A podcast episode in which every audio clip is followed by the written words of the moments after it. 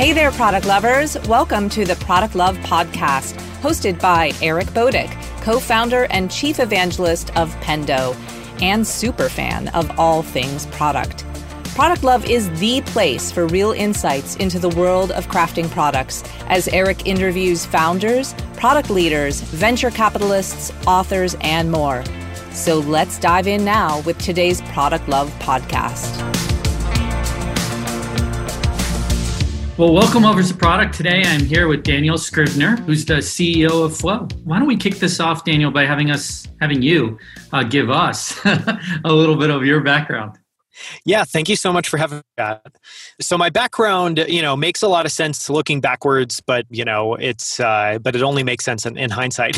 but you know, my story is I still feel incredibly fortunate that I stumbled into design and my love of design, and you know that introduced me to the world of product design just super early on in, in life. I actually stumbled into it when I was taking a, a class one summer in high school all about HTML because I was interested in, in the web, and that was the way you built websites back then. You didn't need CSS or JavaScript or anything else. And I just fell in love with this idea. It was the first time in my life I felt like I could take something in my head, put some effort and energy into it and make it into something that that actually was something I could share with other people and that became really uh, addicting. But that then led me to the next problem which was I wasn't happy with how anything looked or how it felt. And it wasn't and I you know I could take this idea kind of and like translate the functionality but there was something that was missing. And so that was my that initial sense was what led me to discover design which you know i think there's a lot of ways you can design uh, or you can define design. There's a lot of different definitions and a lot of different ways i think people perceive it. But for me it's simply grappling with really hard problems you know i think all great designers are solving truly difficult problems. Those could be business problems product problems competition problems and then you're trying to solve that problem in a way that ultimately has some sort of an elegant artful twist so that you have something that's newer or different and or better than the competition. And you know though that kind of tug of war and that problem solving using both parts of your brain is just fascinating to me. And so that got me hooked in and and yeah and then i've had a lot of fun since then yeah, and some some great companies you worked at, Apple and Square, come to mind. You know, tell us about your time at Apple and Square. Yeah, I feel incredibly fortunate that I had a chance to work at Apple for almost four years early on in my career. You know, for a little bit more background, I don't have any formal degree. I ended up dropping out of college in order to pursue design, and my kind of thought at the time was uh, I could either go to school and kind of learn the fundamentals, but you know, I've always been self-taught. I was taught at a really young age by my parents that if you want to learn something, there's nothing stopping you. there's a world of information out there, and you can go and find it and and teach yourself. And so it felt like I could learn the fundamentals on my own. And so what I was ultimately this kind of fork in the road I was left with is felt like I could either take four years and you know kind of check this box in life of getting a degree, or I could go and get some reps in and actually try to to get better by practicing design and, and by actually taking on clients and solving problems for people. And so I chose to do the latter. Was super freaked out at the time, and you know, but um, am fortunate that it's all worked out really well. And so I don't know, maybe three, four years into into that, into actually doing design work every single day, all the time, I ended up getting offered a, a, position to go and work for Apple, and so I moved to San Francisco at the time and joined their marketing communications team, which is called Marcom internally, and that's an ambiguous name that a ton of things fall underneath. And so what was amazing there is it was just this like the world's most incredible design studio. We had, you know, all, literally all the packaging design for all of Apple's products was done in the building.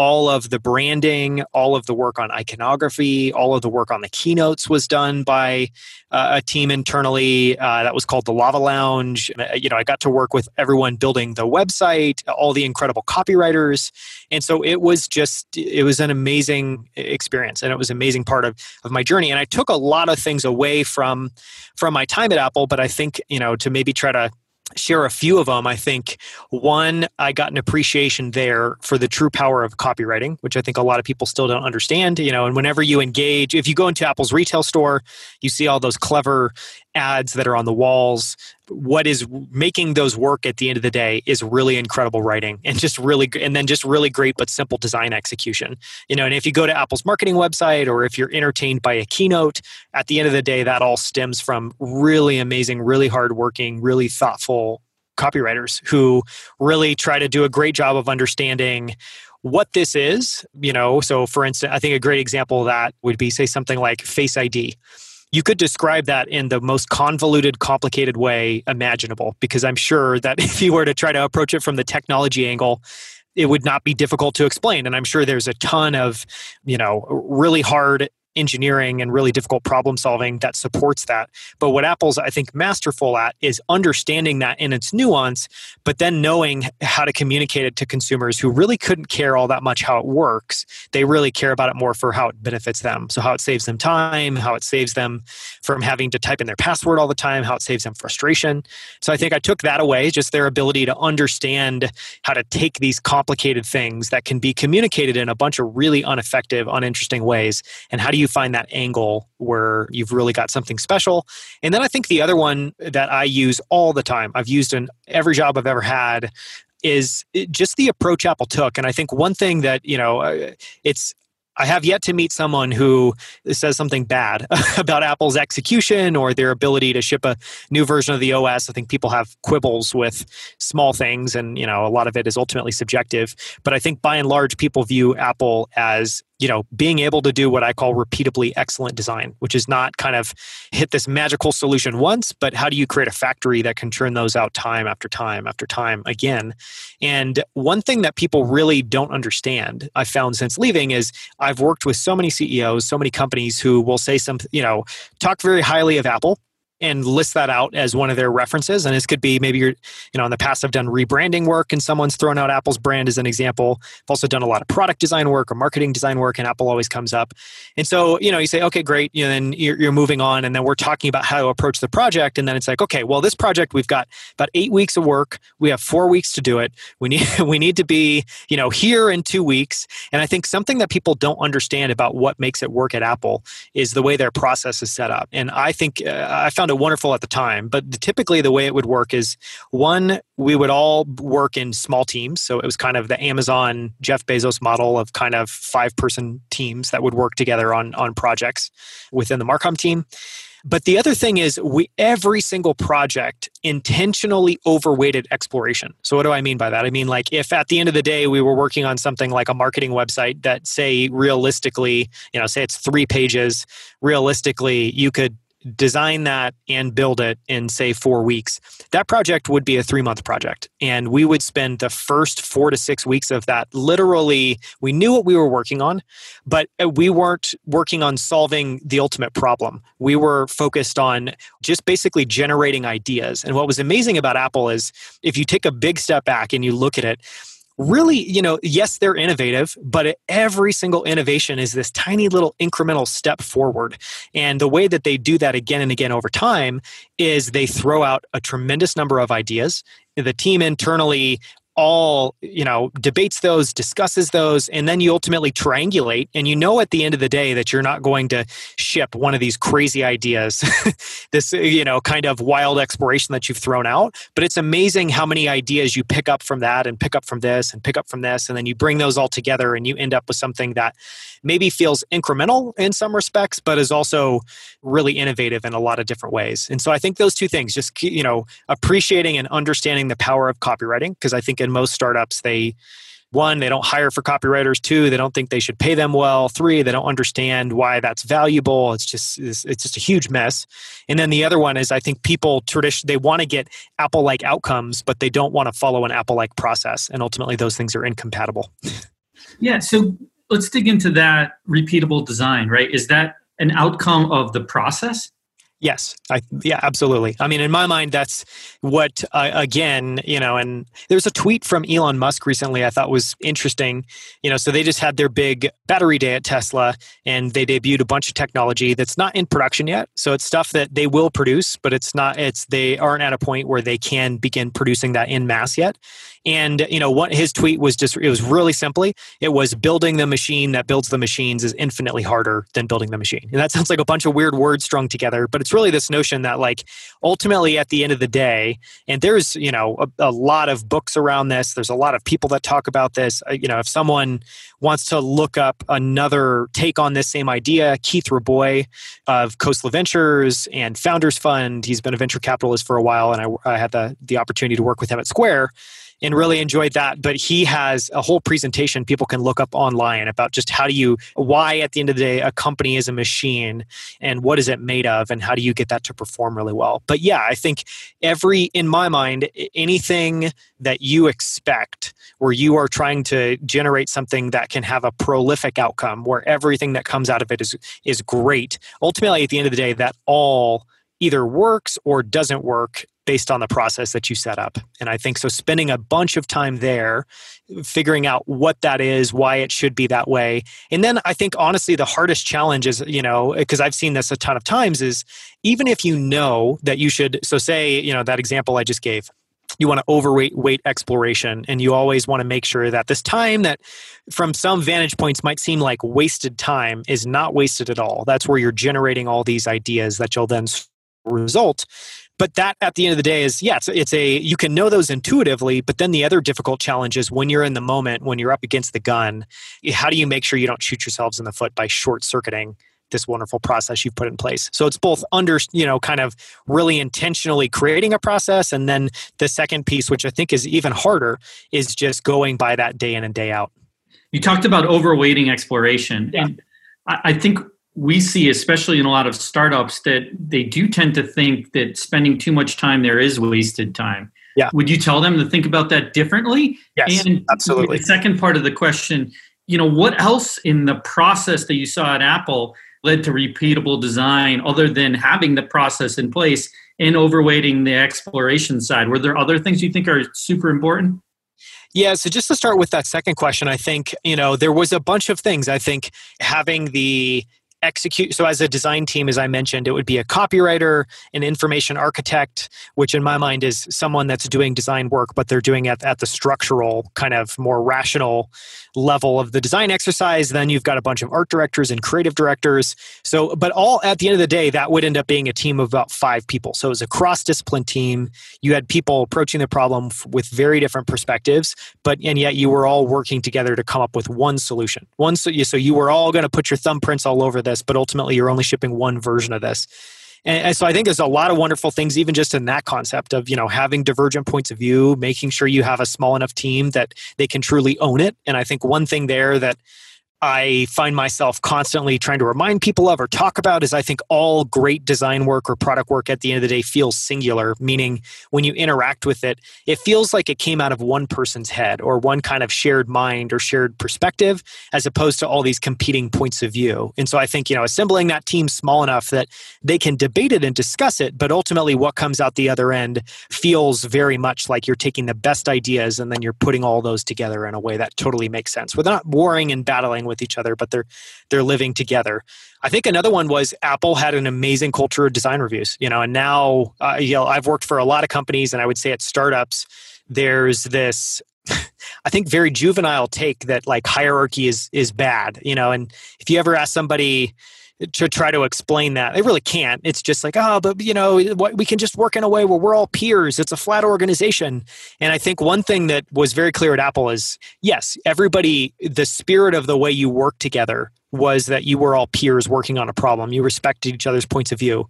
But there was also a very clear sense of hierarchy. And when it came, you know, and the way that that would show up is typically just as you were you know as we were going through this exploration process as we were doing the final result there would be uh, daily reviews with a creative director and sometimes multiple creative directors. There'd be weekly reviews with an executive creative director or the creative director overseeing that product and the creative director overseeing the entire marketing communications team.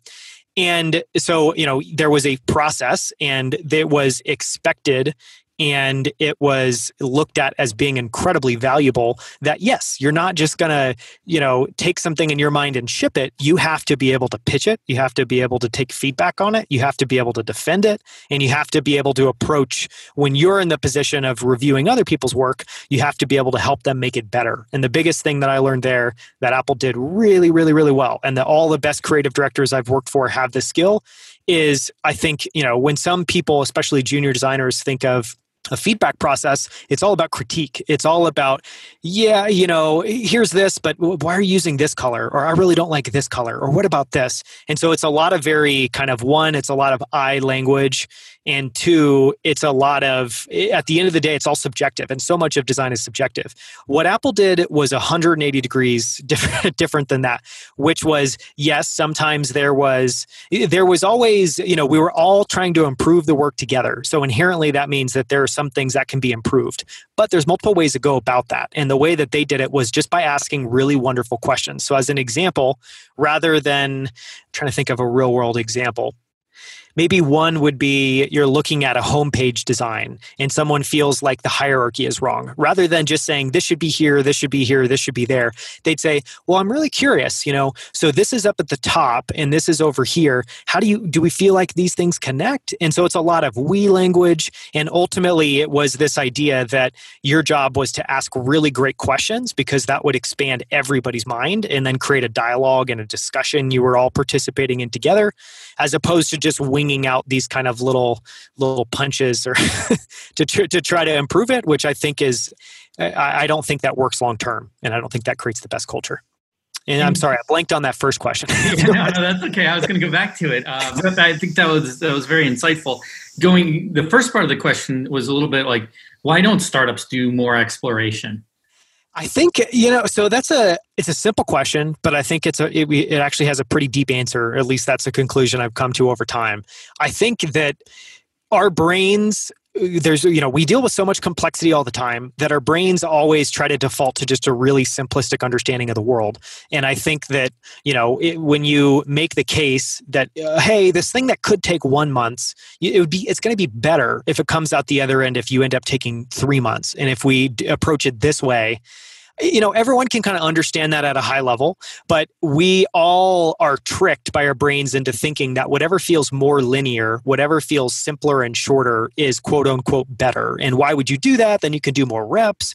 And and i think then there's also just if you say yes to that so if you say hey this thing that could take one month is actually going to take three months that requires a lot of conviction. And you know it's uncomfortable because ultimately what you're doing is putting your belief in this process. So it's not any one person. It's just this i it's trust in this idea that if you give it more time and if you create an environment for exploration and iteration and triangulation between different ideas that you're going to get something else better out the other end. And i think if you were to say that to a scientist i think if you were to say that to a, a doctor i think they would all be like well absolutely you're going to get better time. You know yes you're going to get better results coming out the end if there's more room for things to be kind of you know and, and steve jobs had a really wonderful metaphor and i'm going to absolutely butcher it but potentially you can look it up and include the better version in the show notes.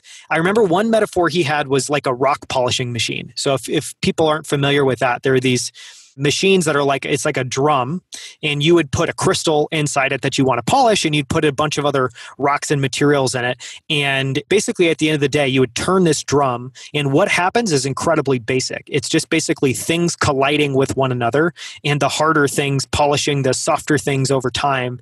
But that idea that collision of ideas that debate that like refining of something over time I think it's just inherently really hard to understand. And it requires that we, you know, kind of mute our monkey brain that wants the fastest, simplest, easiest way to get places and engage the more analytical, inquisitive, process oriented, kind of higher level part of our brain. Now it's interesting because I also think about you know this conflicting desire to ship, right, and having yes. a bias to ship, and it's definitely different in hardware where you can't just be like, hey, let's going to put something out there, we'll manufacture some, and we're going to redo it next week. You know that doesn't work as much, but in software it kind of does. You know how, how do you balance that, like overweighting exploration, but still having a bias to get stuff in, in, especially on the software side, in people's hands and get feedback, quote unquote, from your customers? No, it's an it's an amazing question, and the re, just to quickly point it out for everybody, it is very different. Like what I've been discussing is at Apple, we were creating, you know, effectively a marketing campaign for this new product, and that is something that you ship it once. It has to be amazing because people are going to judge it from the moment it, it's out in the world, and you don't really have a chance to go back and edit it or tweak it after the fact. You know, the way, and that was something that Uh, was eye opening to me at Apple is just that they were very comfortable. And if you go through Apple's website, you literally, it's like seeing the rings of a tree. You can go to the products that launched long ago and haven't been updated and see previous marketing approaches and the previous aesthetic and the previous way that they explained ideas. And you can go to the latest stuff and see something new. And they let all that linger. So Apple doesn't, you know, they really try to focus in and just make sure that the next thing that they're doing, that each subsequent step is as incredible as it can be. It is very very different than software. So the approach I've described is very different than what we do at Flow, but I, am still trying to optimize for that same thing at Flow. And what we try to do there is basically have two processes that are running in parallel. And one of those is we have a weekly shipping cadence. So every single Monday, we do this religiously. We do this with a lot of discipline, but every single Monday we have a release that goes out to all of our customers and we publish a change log with all of those updates. And then so that's kind of the that's always happening. And the reasons i think that's important is customers want to i think it's incredibly important because software products are inherently very competitive partially because there's a very low barrier to entry and there's more products than ever before and there's a lot of it's very easy to do the grass is greener thing so and come up with a reason that feels decent enough to negate the sunk cost and make you want to switch. And so I think it's really important that you just have this discipline because I think that gives customers a sense that things are happening, things are always improving. If I share an idea that's going to be worked on, if I share feedback, I'm going to have it recognized and discussed and prioritized at some point in time. So we have that going on. But then there's a second process that we have, which is where we are taking a little bit of that longer, more exploratory piece. And so basically, we have these kind of short sprints, small gains that are shipping every single week. And those are traditionally tweaks to things. I'll give you an example of that. In the latest version of Flow that we shipped, there's a whole new UI for filtering. And one thing we had not put inside there is filtering by team. And it's super boring. Some companies have a lot of teams, some companies have one team. But if you're a CEO or a leader in a company and you have multiple teams, it's super helpful to be able to look at the universe of tasks and then filter that by teams. So you can see all teams or one team. And so that's something where, in my mind, it's like we don't need to overthink that. That feels like useful functionality we should put in. So that gets prioritized and becomes part of our weekly sprint that we do. And in addition to that, we're also handling bug fixes. And so it's basically little tweaks, little improvements. Kind of in my mind, it's like rounding rough corners. It's just sanding down things to make it more frictionless. That's the process we're doing every single week religiously.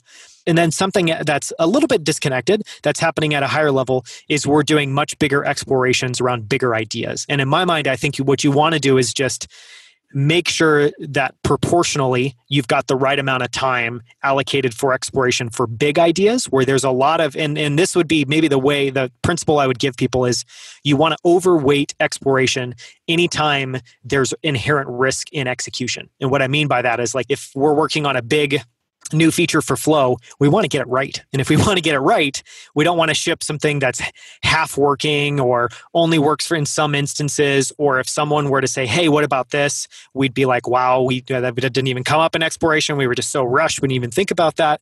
So when we're doing something that has inherent execution risk, meaning we could get it wrong, we could make customers upset, we could have it be a poor experience, you really want to take time. And that's when you want to build in that extended period for execution and exploration, or sorry, for exploration. And if something and if what you're doing at the end of the day is just like a yes, of course, and it's largely a, a simple execution exercise, then not no real execute, you know, no real exploration needed. So I think it always has to match that. But the way we've done it at Flow, long story short, is just to have two processes running in parallel a bigger, more exploratory one for big changes we want to make, and a simple, really iterative, week over week religious process for small tweaks and small refinements. And speaking of Flow, you know, why don't you give a little bit more detail on what Flow does and the problems you're solving there? Yeah, absolutely. So, what Flow does at the end of the day is, you know, I think on the surface, we help teams manage their plans, goals, and tasks so that they can stay on track, they can hit deadlines, and they can achieve the goals that they're after. And, you know, if you were to take one look at the UI, you would generally get that sense. You know, there's a task tab where you can explore all of the tasks in your entire organization or team. There's a projects tab where you can see all the kind of projects that you have in motion, the projects that you have planned that then hold a bunch of tasks that are going to, or how you're going to execute that thing. You know, we have chat, we have calendars. And so at a high level, it seems pretty simple. But what's interesting is, you know, I think what we do is a lot more basic than that. And my thinking on this has evolved a lot over time. And really, we're in the business of helping people lower friction so that they can take ideas or goals and work towards them faster. And then we're helping them increase their speed so that they can achieve more of what they're after at a faster rate. And so, really, at the end of the day, the way that I think about it is one, we're solving this mushy, hard problem of how do you get all these humans with different points of view, different ideas about how things should be done, different preferences for time and and how they like to work to work together as one and move in the same direction and stay on track and hit deadlines. So that's one problem that we're solving is how do we use software to help facilitate great teamwork? But the super fundamental problem, which is the problem in my mind that's age old, it's timeless, it's the same problem we're going to be solving 10 years from now, is providing a set of tools that help people achieve more. So what what made you want to join Flow? Yeah, so Flow's been in business for 10 years. And early on, when the company launched, it was primarily marketed and it was designed and, and, meant for individuals. And so it was a way initially for anyone to be able to kind of have their own list of tasks and then be able to share those with friends, with family members, with people they worked with in a one off way to be able to work together. And so it started as a very kind of individual focused company. And what's amazing is I still remember when it first launched. I remember the video that Adam Lisagor did. He's he's uh, the guy who runs Sandwich Video. He did a really great video for us at Square. He did one for Flow. And when it came out, it was remarkably well designed. It was, I think, at the time for sure, it was the best designed productivity tool in the space and I remember signing up for it and using it. And so that was a long time ago. So if we fast forward in late 2018, you know, I was trying to figure out what I wanted to do next. And I've known Andrew Wilkinson, who is the, one of the partners at Tiny Capital. They own MetaLab, Dribbble, Flow, a bunch of others. I've known I've known Andrew for 10 years, and he was just kind of serendipitously going um, to be in Boulder. And so I asked if we could grab coffee. And, you know, all that I was really keen to do there is like, I love what he's doing. He's had a super interesting, different trajectory. I just wanted to kind of see if I can learn from him and see, you know, what he was working on, what he was focused on, and just generally catch up. And anyone that knows him will know that, that he has the skill of kind of. So that's I went into the coffee really to learn about about him, and then immediately that got flipped on me about two minutes, and it was, well, what are you doing next? What are you excited about? What are some of the problems you want to solve? And so that was the start of a conversation of was there some way that we could work together? And after about six months of discussion, I ended up coming on as the CEO of Flow. So I started in early 2019. I think it was March 2019. And I've been in the role for the last 18 months. And what interested me in it was a few things. One, I had that fond memory of using Flow really early on and eh, that is still the tool that we aspire to be. And that's the the company that flow aspired to be before i joined which is you know it ultimately got spun out of metalab and we want to make the best design tool in the space for teams to manage all their work in one place. And i think generally when i look out at the space of productivity tools it's really boring and uninteresting and i think it's really under optimized it's you know it's just brutally efficient and effective. And there's no there's no joy in any of how things are executed. And you know the analogy i've used internally is i think all software at the end of the day through design through execution you really choose you know eh, eh, think of the software you're making as a three-dimensional space. When you walk into that is it warm? Is it inviting? Does it feel like a WeWork office or a hotel that you want to be in? Or does it feel like a cold corporate space with a bunch of cubicles and bad lighting and bad materials and it's just meant to be useful in some capacity. And i think the latter is generally how most productivity tools feel. And so i, I saw an opportunity to create something that was very different in the space. I saw a product that i think had all the right features and functionality but that we just needed to explore that a bit more and express that in a better way. And i ultimately saw a company that i think needed to exist which is you know someone who is almost like the an example I've used before is, you know, if you go to Patagonia, there's a bunch of different glove manufacturers. There's one glove manufacturer I really like called Hestra, that just, you know, their gloves functionally aren't any better or any worse than the competition, but they're beautifully, beautifully made. And every time that, you know, we live in Colorado, so in the winters here it gets brutally cold. We get a ton of, we get feet of snow up where we live. So, you know, I need gloves at the end of the day, but these gloves, I feel great every time I put them on. It's a wonderful experience. There's just like there's a connection and a spark that's there. And I wanted to try to recreate that in a space that I think is otherwise just a little too brutal and effective and efficient. Yeah, so I want to dig into that a little bit, the yeah. space. But but first, talk to me about going to Flow from you know major companies like Apple and Square. What was it like making that transition? So it was very different. It was a complete departure in a lot of ways from what I've done previously. But something that I identified and that I've tried to optimize for since very early on in my career is the way that I think of it is I always want to be on the steep part of the learning curve. And I, I, learned this when I was at Apple. I worked with someone named Jason Wilson, who's gone on to do incredible work with Sonos and Adobe and a bunch of other brands. But one thing that I thought was incredible about him is he was constantly challenging himself. So he would, even though he had a great gig at Apple, he would only do that for six months Uh, intentionally by design by you know on, on his end the, apple wanted to work with him for longer but he would have a hard end date and then he would force himself to go on to a different challenge.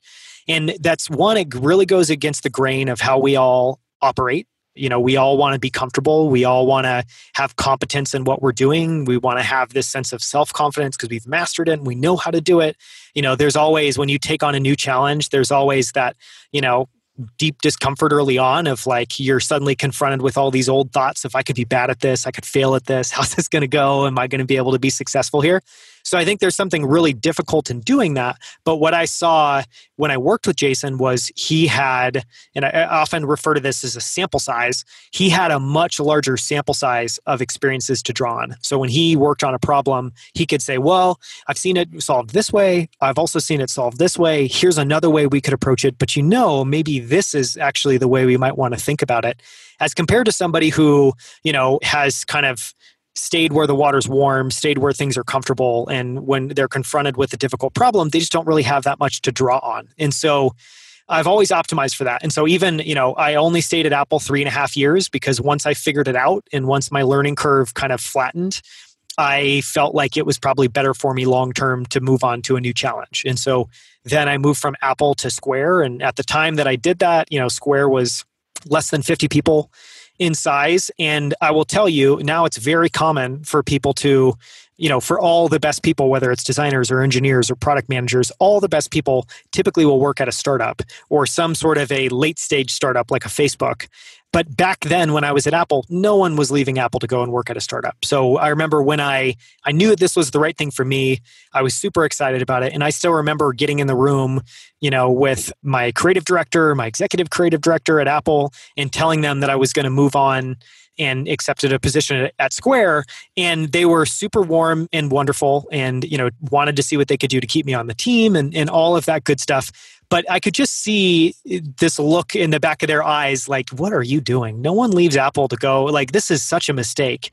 And yet, if I hadn't, you know, like it's decisions like that at every point in my life that I've ever chosen the harder option and thrown myself into it, good things have always come. And so, you know, I had it, that was an incredible experience that I ended up having at Square. You know, I was there from 50 to 1500. I was at the New York Stock Exchange when we rang the bell and, and Square went public.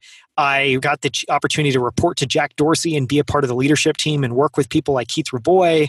I, you know, led the entire design team and grew that from 4 to 40. So that was a once in a lifetime experience, but it required that I got out of that warm, comfortable environment and took on a new challenge and threw myself into it.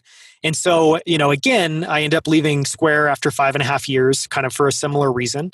But I've always tried to optimize for that. And so, in my mind, like, yes, things are, it's very different. At Flow's a much smaller team. We're not an incumbent. You know, we've been, we're the scrappy underdog that's fighting to be fit to compete and fit to win and fit to win over the hearts and minds of, of customers in the space. And so it's a very different problem. But again, in my mind, it's part of a long theme of just I always want to be growing. And when I get comfortable, I get uncomfortable. And so I'm always looking for that next challenge. So that leads us back to the market uh, and flow, right? Uh, crowded market. How do, yeah. how do you take, and I believe these are your words, a generic kind of E2 product and turn it into an opinionated and unique one?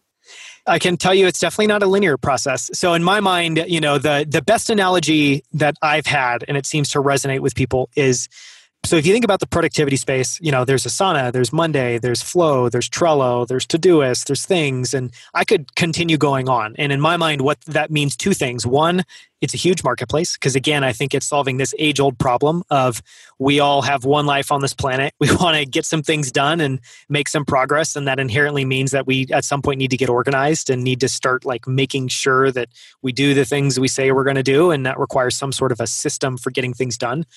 And so it's a big market. It's not going to be contracting anytime soon, solves a really old problem. So then it ends up being this constant fight for market share. And the way that I've thought about that, you know, another crowded market where you're fighting for market share is, you know, think about the next time you go into a grocery store or like here in town when I go to Alfalfa's, which is a local one, or go to Whole Foods, go to an aisle like the ketchup aisle what the hell's going on on that aisle? There's 10, 15 brands. They literally all at the end of the day sell ketchup with a few other additional ingredients. So just tomatoes with a few other ingredients.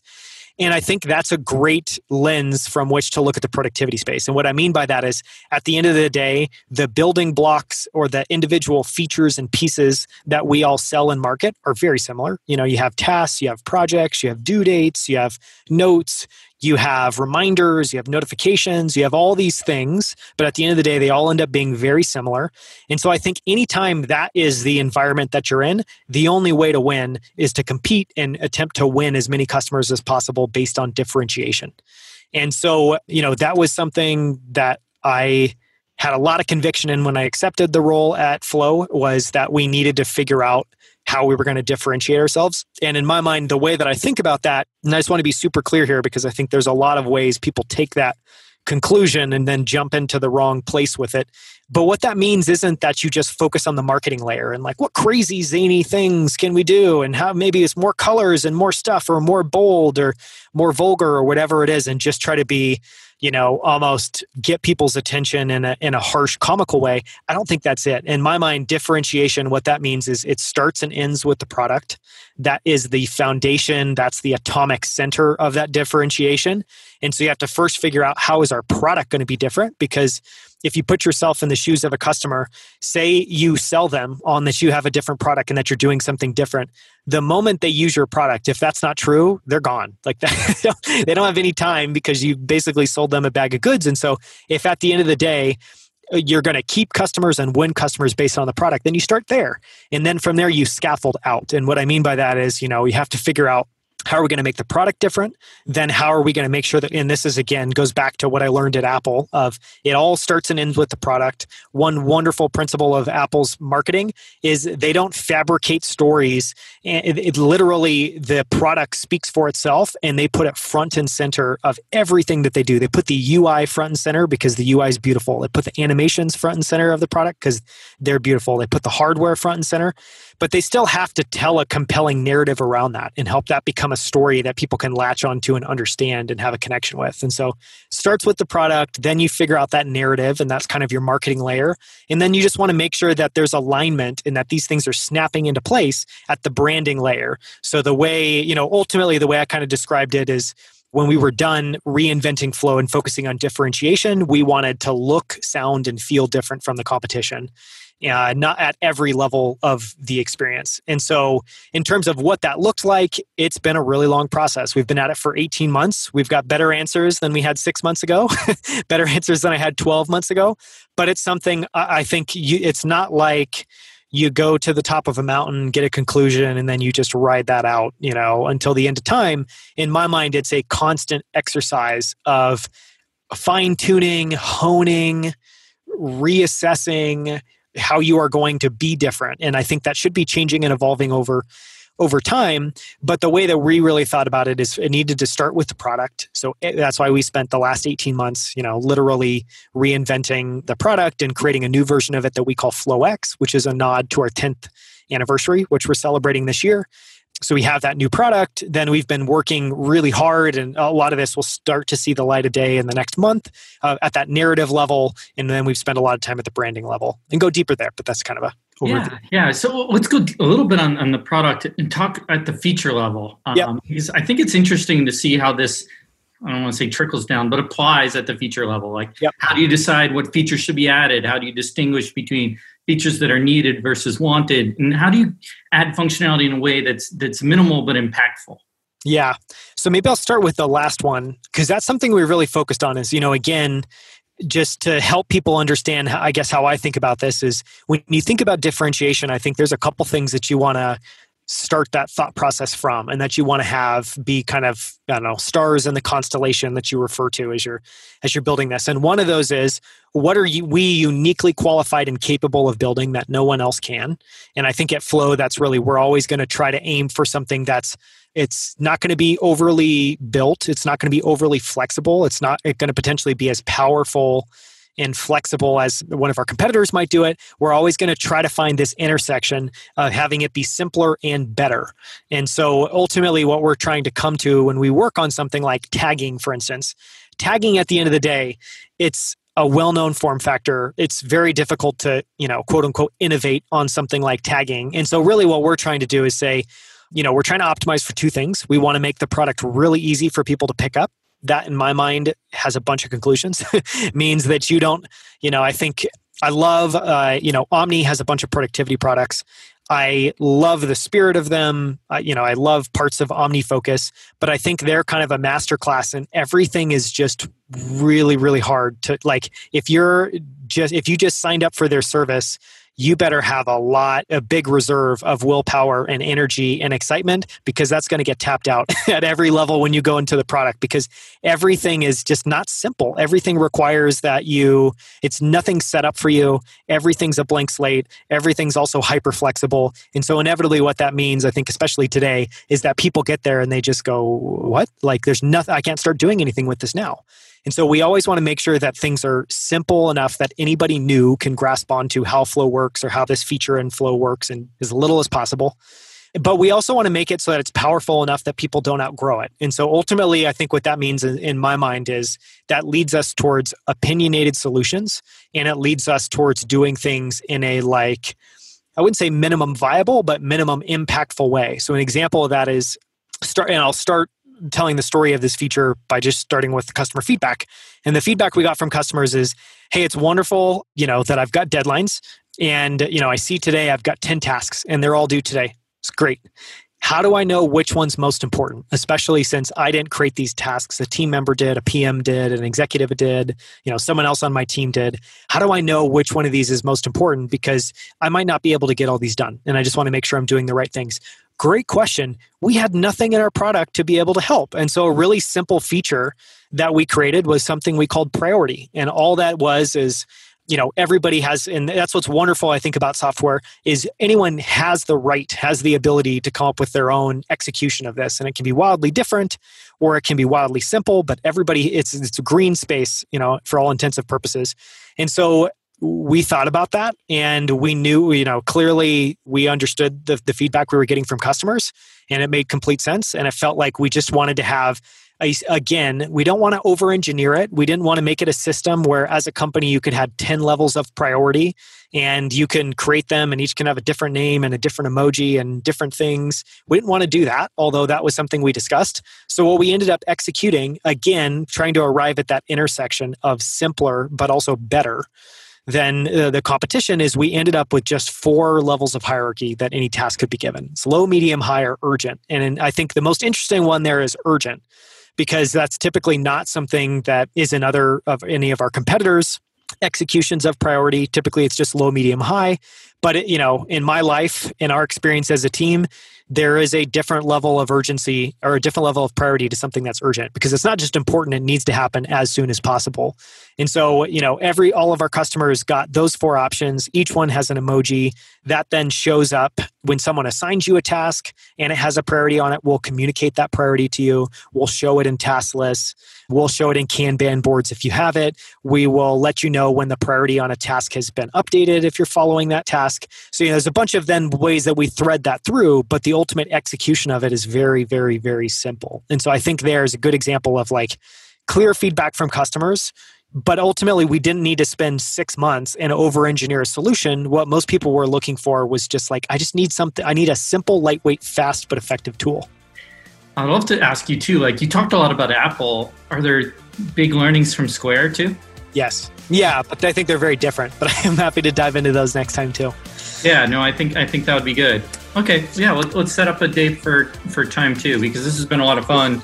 You have a lot to say. I think the listeners are going to love it. So yeah, let's do a second part. Yeah, absolutely. Thanks so much for having me on today.